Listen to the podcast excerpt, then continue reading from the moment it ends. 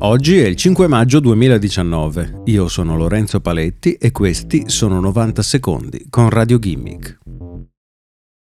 Il movimento per il Right to Repair si sta facendo strada negli Stati Uniti e in Canada, dove in diversi stati stanno discutendo delle leggi che dovrebbero permettere agli utenti di un dispositivo di poterlo riparare liberamente senza invalidarne la garanzia e addirittura chiedendo al produttore pezzi di ricambio e manuali dettagliati per poter completare la riparazione senza rivolgersi ad un centro autorizzato.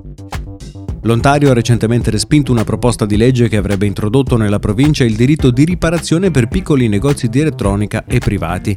Si trattava della prima votazione in un bacino di 20 stati del Nord America che hanno sul tavolo simili proposte di legge.